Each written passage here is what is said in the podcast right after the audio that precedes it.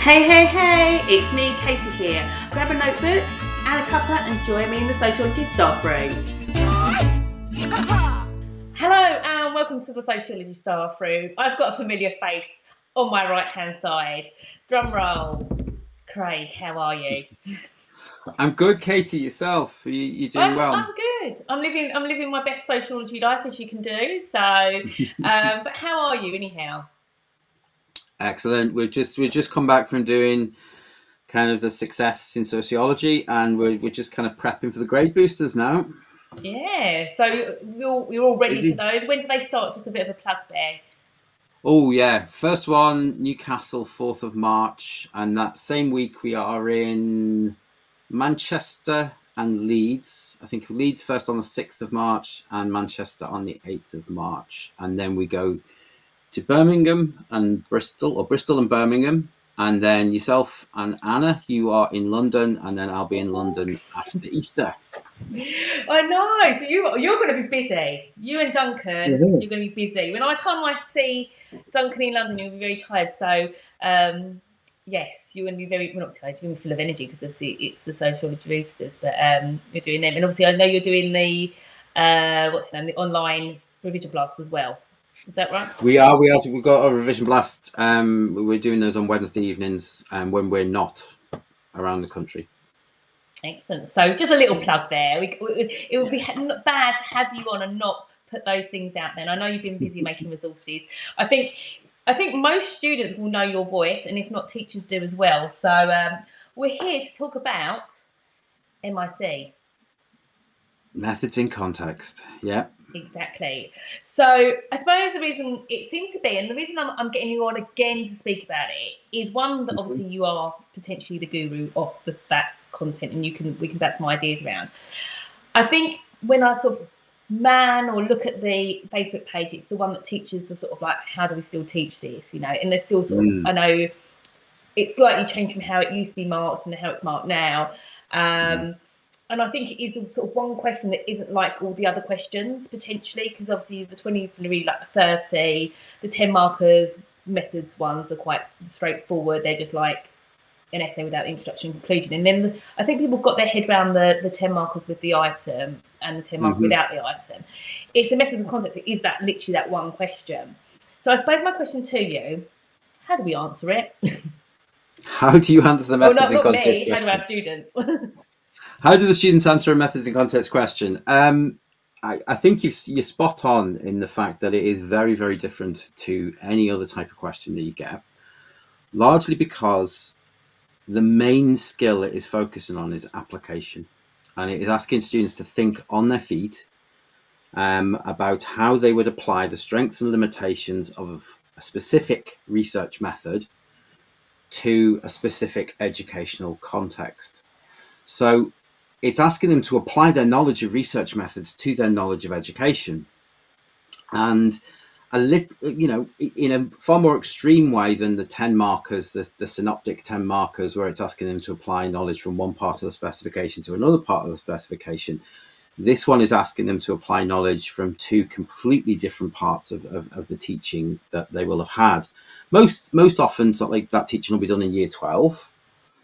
But um, it it it is students do have to stop and think when they're right when when they're answering this question. It is one that you can't just jump straight into. For me, the item is massive. The item is, is, is a huge kind of way in which you would structure that essay. Um, by looking at the two paragraphs, the first paragraph obviously focusing on the the issue and the potential participants, or, or you know, teachers, parents, pupils, um, and the second one looking at the, the details of the method. So that doesn't really answer the question as how to write it, but that just gives you a bit of an overview about it. Um, sorry, pardon me. We there is a, there is a lot of people tend to use the the PET structure, um, writing one paragraph of practical, one paragraph of ethical, one paragraph of theoretical. I tend to steer away from that. And there's a number of reasons why I would steer away from that. Um, firstly, because often what is a practical issue can turn into a theoretical issue. and it can be that. Um, so, for example, we t- take something like access, access to participants. That's very much a practical issue. But if you can't access a specific group, um, or you can only access uh, if you can't access a representative group, then that starts to become then a theoretical issue. It impacts on the validity of the research that you're getting. So sometimes, if you do the PET format, um, it can lead to very much uh, to to pupils stating strengths and limitations that aren't necessarily in the context. Likewise, with things like ethical issues, ethical issues, if you get a research method that is ethically quite sound. So for a couple of years ago, there was one on um, basically it was official statistics. I think it was quantitative secondary sources. Students get stuck and don't know what to write, and they might just say, "Well, there are no issues with official statistics," and you're like, "Okay, you're right, you're correct." But you you you're limiting how you can develop your essay. For me, the one thing I teach students to do is to almost number the points that are in the item and say, right, this is going to be my first paragraph. I'm going to develop that hook. Second, I'm going to develop something on this line. Third, develop something on this, and fourth, develop something on on on this this item hook. Um, and then make sure that if it's a strength or limitation of the method, to apply it to the res- the people who are being researched, um, what I call the who, and the issue, um, the, the the the topic that is being uh, discussed, what I call the what the what. So there's the who, the what, and the how. The how being the research method, and try to include those three elements in a paragraph. So it might be that you get um, a point where so if I think about 2022's paper, I don't want to discuss 2023s just in case anyone's doing a mock, and obviously it's still technically it's still embargoed, um, or it's still in in secure servers. If you look at 2022's paper, it was about group interviews and subject choice, strengths and limitations of group interviews and subject choice. So you might say, well, one issue with a group interview is that um, people might not respond and there may be somebody who takes the lead in, in that group interview. And that's that's what we would see as being just a strength or limitation of that method. It's not really applied to the context. But what you can do then is go well we're studying subject choice. Why might people conform to subject choice based on that? What is it about masculine or feminine subjects that might make them conform and then you think about a group interview and you think about who are we going to be studying when we're talking about pupil subject choice. Well, the likelihood is is we're going to have di- different groups of pupils there. What do we know about different groups of pupils and how they interact with each other? So that leads you into thinking about peer pressure and particularly peer pressure on on on boys, on boys and how they, um, if they have picked a subject that is in the feminine domain, how they might not want to discuss that in the presence of their peers because what will happen is is they they may be subject to bullying. We know that from our research in education. If you've looked at like epstein's research into education and how boys will be subject to homophobic slurs um, if they are, show interest in education. So you've made those three links and you're looking to do that i would say four four or five times probably across the course of that essay it sounds like you're going to say something else. So basically, no, no. to summarise, I was very intensely listening there. Um, so basically, it's it's because I think teachers and students like to have some sort of basis, and I understand that, mm. like you said, pets is not always the most useful, particularly if there is no obvious ethical issue. And uh, let's talk about the sort of the idea that for this question, the like practical issues have an impact, but then on theoretical and vice versa. I think the problem is that it does end up just not putting it into context. It feels more like the straightforward methods question, and you, are at risk of focusing on the strengths and weaknesses or the advantages and disadvantages of method rather than the context. And so the sort of thing you were saying, it needs to have those three components. It needs to be talking about the, the method, the, the who, the what, and the how, basically the method, mm-hmm. the participants, essentially the where as the well. You, yeah, you can bring the where in if you're talking about the the the um, the school environment. Yeah, and that and that can be something else that you might talk about. I think the where can be a little bit less applied to the specific context, but mm. if you're doing a research method within the school, that brings up um, certain issues, things like time, access, you know, yeah, so gatekeepers, that type of thing within the school mm. uh, and the school day. So you've got it's really sort of being mindful that those those sort of three to four components are covered in each paragraph for those students. How do you feel about um, introductions, conclusions? Because obviously it's twenty marks. Um, I, I think it, it's generally down to sort of like people's preference with introductions and conclusions. I mean, an introduction, a good introduction, could be just talking about the method Mm. And uh, you're getting in a lot of kind of the things that you probably would normally say. So if you talk about group interviews, what is a group interview? Um, you know, what are some of the, the, the, the minor strengths or limitations of it? And you're getting those things out of the way with an introduction. It's not going to add too much. Um, it depends on sort of like what you're taught in, in, in terms of whether you do an introduction or not. Your conclusions, I'd say your conclusions are more likely to be throughout sort of like mm. sort of evaluating sort of like some of those strengths and limitations, but a good concluding paragraph looking at how how effective that method is to study that specific issue, um, mm. I would say is really useful. Mm. Um, in that, you might suggest an alternative method, mm-hmm. but that's the only place I would suggest an alternative method. Mm. And so you might suggest that it might be used. Say, for example, we took something like group interviews and subject choice. Well, we could say, well, this will give us an insight into some of the differences, and we may then use a quantitative method um, to look at it on a wider scale. Yeah. So we might see some of the reasons and the, and the, motiv- the, motivations and the rationale behind why a student has picked a certain uh, subject. However, what we were, were more likely to do is we, we, we, might need to see look see that on a wider scale. So we may start to look at some data. We may look at official statistics on um, subject choice, for example. Yeah. And that's you're making a conclusion because you're saying, well, it is somewhat effective, but we can't really apply it on a large scale, and therefore we, we might need another method. So that's a quite useful um, way to conclude.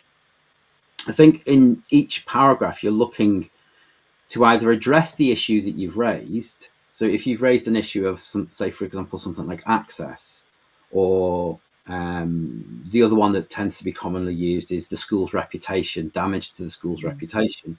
Then what you might want to do is you might want to evaluate that by saying, but however, um, researchers will deal with this um, by anonymizing the school, making it confidential, um, and, and, that's an evaluation of sorts. Um, or if you've got a strength, then suggesting a, a problem that may occur that is almost linked into it. Within research methods, there are lots of opposites. So, for example, if something has a lot of validity, mm. it's possibly not going to be as reliable as other methods, and, mm. and and vice versa. If something is in depth, it might not be as large scale. We might not be able to apply it to other people. So there are those natural opposites that you can use.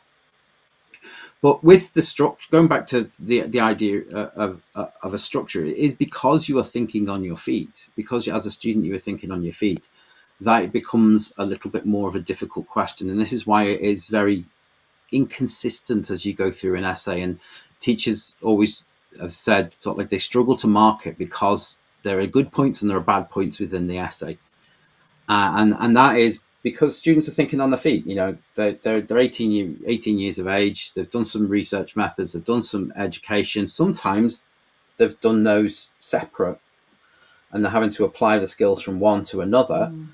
Um, and that's that's part of the problem. Part of the problem with it. For me, it's it's when you're teaching it, you probably need to spend a lot more time embedding methods in context into your general teaching, uh, particularly within um, research methods and within education. But you can also do it in, in other topic areas as well. Yeah, definitely. I suppose, but definitely when you sort of look at I suppose a nice way as well is, is, is in your theory and method a bit like things because people sort of teach things slightly differently, but obviously policy is a good mm. way to sort of look at it, particularly from the statistics perspective, um, and how that you know revisiting it because obviously visual statistics in lots of different things, whether it be an education and family unit. Uh, and how that has an impact on policies as well. I was just thinking, you mentioned a point earlier. Um, is a lot of it is going to be. I know myself. I teach in year twelve.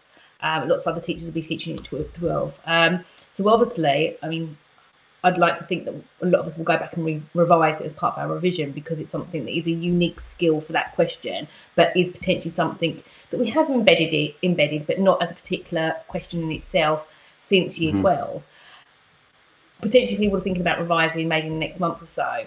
How best to sort of revise that? Would it just be doing past questions and sort of my my mapping around that, or would it be just thinking almost like predicting questions I'm just, or, or thinking what could be because there's so many different variables, isn't there? Because you can't really predict all the variables within that question. Because obviously, one hack could be thinking of all the yeah. methods, and then thinking of all the who's and the what's. But there are so many what's and potentially so many who's variations that that could take months to cover all those those possibilities.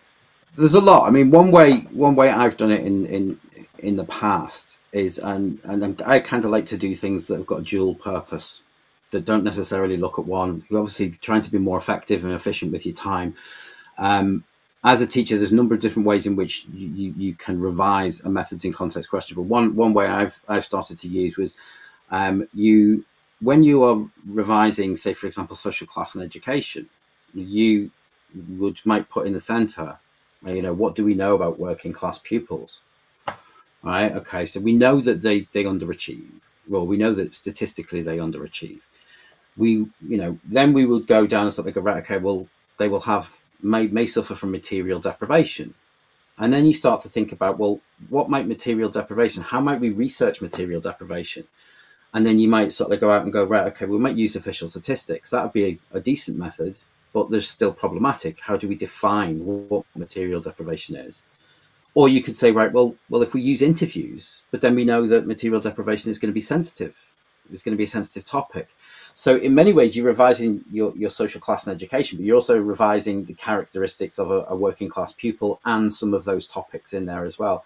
And you can do that with with, with gender, with with social class, with ethnicity, and and you can go through those and look at them. You talked about predicting questions.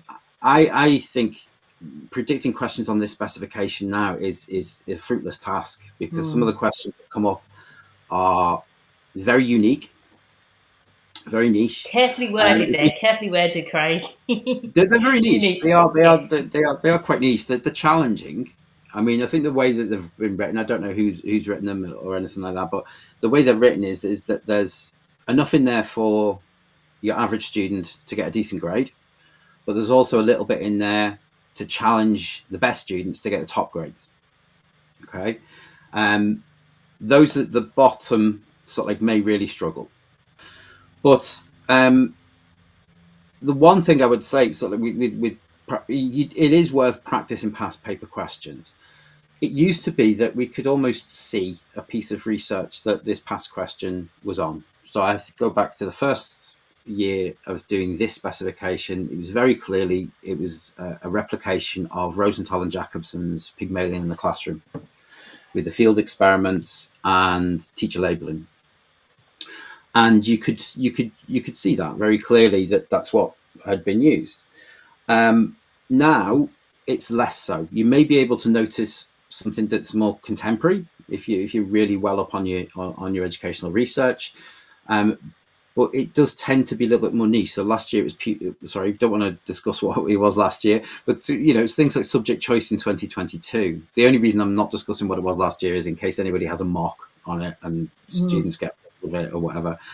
Um, it does become a little bit more. It does become less predictable um, to look at. So the days of it kind of being anti-school subcultures and group interviews, which was a big hint at Paul Willis probably aren't there anymore. So it's very difficult to prep, and it's it's more about getting students to think on their feet.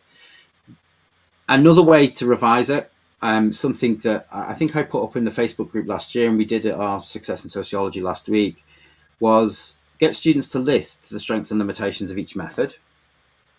So get them to list them, and then kind of create a table and put up how might this affect the people who are being studied. So um, how might this affect? How might this affect the topic? What can we do to address this issue, or what can we do? What is a problem with this issue? And then talk the students through. So if they say, and again going back to 2022, we say, right, okay, what's the strength or limitation of a group interview? And they will go, well, you know, um, group interview, um, one person will take the lead. One person will take the lead. We might not get, we might not get everybody interacting. The free rider effect. We might not get people contributing. Why might this be a problem when we are looking at when, who who are we studying then? You might go, okay, well, okay, well, we're talking about boys and girls, right? What do we know about boys when they're in a group interview situation? What do we know about them? Well, they're more likely to conform to a leader. Okay, why is that important when we're looking at subject choice? Well, because they don't want to get, they don't want to be criticised by by by their peers. There you go. There's the three elements in that one mm-hmm. statement, and you can do that with another one. You could then address that and go, well, the fact that there is, you know, um, sorry, another one you could look at is, well, a group interview, there may be status differences between the researcher and pupils. Why? Well, the pupils may react badly to the researcher. They may see them as a teacher in disguise. So they may not want to engage with them. And you don't necessarily have to include all three elements, but a good way of doing it is. But then how do we address that? Well, one of the points, uh, well, one of the benefits of a group interview is that it lessens status differences because it's strength in numbers. Yeah, there's a, the thing is, I think it's getting familiar with it, like you said. I think it's getting used to it and thinking like the students get thinking outside the box. I know we've said this before when I've spoken to is getting the students to think like the researcher and putting themselves in their shoes and taking that time. Just I know it's you know time is short, but get, encouraging students to plan before they embark on that question, particularly that one. You know, like you said, using those hooks and really thinking, well, what would that feel like if you were carrying that research out? I know not everyone's got it is got the time to do it, but I sort of really like doing a sort of a mini project with students within the school mm. and carrying out a bit of research and them all doing different ones so they can talk about the strengths and weaknesses of actually mm-hmm. what that felt like. Um, I remember distinctly when a student said, "Oh, it, it's really quick and easy to do uh, questionnaires and surveys," and yes, it was until they had to analyse it, and so they genuinely could see what that felt like and actually they were the last one actually to to complete their they couldn't finish it but that was a learning experience in itself so yeah. there's sort of different hacks around it as well but i think you know definitely something would i think part of our if we're sort of organizing our revision is something we'd have to revisit at this point of the year um, because it's not something that is it is embedded like you said in education but obviously we've got so many other things we're looking at uh, as well but yeah there's many just there's many different ways of sort of like embedding it right across the specification. I mean, sort of like when you're doing your research methods, it might be that you focus those research methods when you're doing the research method section, focus it on education, on, on pieces mm. of educational research. We did a course with tutor2u, um, an online course where we talk about teaching research methods, and a lot of that is using methods that have been used to research education. So you're getting students to practice those to come up with the strengths and limitations, like you said, with a research project a big skill. I mean, lots of people will have to embed employability skills sort of like within their scheme of work, but methods in context and preparing for methods in context is a massive employability skill because what you have is these students in, in four or five years' time when they're doing their degrees or their master's dissertation, they're going to have to do these things. Mm. So we are prepping them uh, for the future. Another way of doing it is every time when you get a piece of research, when you're doing, say, for example, you're doing Willis, whether you're doing Willis in as, as a criticism of Marxism or whether, you, oh, sorry, as a kind of neo-Marxist criticism of um, structural Marxism, or whether you're doing Willis in, in subcultures, put up an extract from Willis's research and then start to address some of the issues. I did this by just taking the first page of Willis's mm. book and putting it up there, and he talks about Hammertown and you say to students, why did he call? Why why is it called Hammertown? Why has he done that? And and you're asking those questions, and you're doing it consistently. And there's lots of pieces of research out there where you can get a small extract of it. Um, another one I've used in the past was Heidi Mirza's um, racialized expectations of teachers, and you put up an extract there. Mirza um, when she was doing these these overt observations in in schools. Some teachers would just slam the door on her. They didn't want her in. They would just sl- slam her on the door, and and then you can look and go right. Why would that be a problem? Why what what, what is the problem there for a researcher? So you're embedding those methods in context all the way through the mm. specification, and it's only taking 10, 15 minutes out of your classes, asking those questions and going, what might be a problem with observing those teachers? What might be a problem, a methodological problem with doing that piece of research? So there's there's lots of little kind of hacks that you can do, as you say, um, through that. Um, you've got a number of different ones. So the balloons in context, using the context, using the spinners, the connection spinners to sort of like come up with the different methods as well. It is a tough question, and and I think it's because it's a skill that is students struggle with, which is application. Mm. And it's taking that time, isn't it? It's not something that is. I think a lot of sociology isn't like this. Actually, it's not formulaic, and so I think that no, that school question particularly, and also the other one in, in, the ten markers as well, the other mm. ten markers particularly, it's asking the question that's in front of you, not the one that you've planned. And I think that's maybe that's more the skill in reflection that we're teaching our students on the on the off because I think when you mm. first start sociology, they're like, how many paragraphs? What does a paragraph look like? Um, mm. And and us, you know, even in thirteen, they're still asking those questions because obviously in other subjects that might be the case, but for mm. sociology, mm. maybe the, the response early on is reinforcing the idea that we there isn't a formula and that actually we're teaching yeah. thinking skills and, and that's why with this question and with the, the 10 mark outline and explain what you often get is you get students doing part of the answer but not all of the answer mm. So i mean part of the answer if they did an essay did, did, did a great essay on strengths and limitations of that specific method but didn't mention it in the context they're still going to get in that kind of middle you know mid band mm.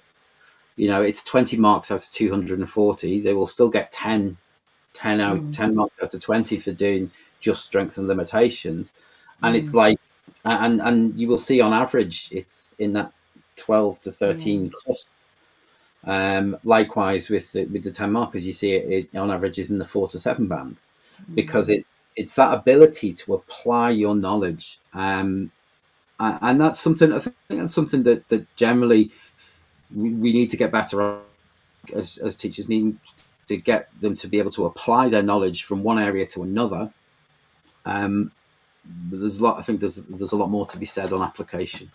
Yeah, I. Do you know what? I'm earmarking you. Once you've come off, uh, coming off tour, I'm gonna get you earmark you for that as school because I think that hopefully teachers might have some time in the summer term start sort of. Uh, I suppose prep, not necessarily prepping, but maybe revising some of their existing resources, and maybe we can talk about application then and how do we develop that skill within our students because actually that's increasingly becoming more and more important um, and those chains mm. of analysis as well with those AO3 skills. So I'm going to earmark you for that. Um, application application will become more important. I mean, just just generally speaking, with, with the advent of things like AI and when we move mm. into new forms of assessment, which will inevitably happen because of AI, application is going to be more and more important. And you see at university level now, it's more about pupils, uh, sorry, the students dealing with problems, mm. with a specific problem, and applying their knowledge to that rather than just writing out what they know. And I think that that will that will eventually come at some point in time. As whereas I think we we, we probably will be dealing with more application based questions rather than um, a, a, straightforward rehearsed social class essay or a, so, a rehearsed gender essay because of yeah. AI. Yeah, definitely. Well, I'm going to pick your brains about that after you, when you when you're free and say maybe. or no, you won't be. Well, yeah, maybe ish free during time. I'm just thinking what else you might be doing at that time. Um, so, yeah. maybe in August or something, maybe. Maybe yeah, August maybe August. Uh, but yeah, thank you for your time. Thank you for your wise words. I really, really appreciate it. And uh, no yeah, I'm, I'm, sure you'll look forward to meeting some teachers and some students over the next couple of months. We are. We always look forward to the Grade Booster tours. They're great. Brilliant. Oh, well, take care. Thank you, Craig. Much appreciated. No problem. Bye bye. Thanks, Katie. Bye. Bye. Sociology Staff Room is brought to you by tutor2u Sociology. Find us at tutor2u.net forward slash sociology or follow us on Twitter at tutor2usoc or Instagram at tutor2usoc. You can also join our very lively Facebook groups for sociology teachers. See you soon.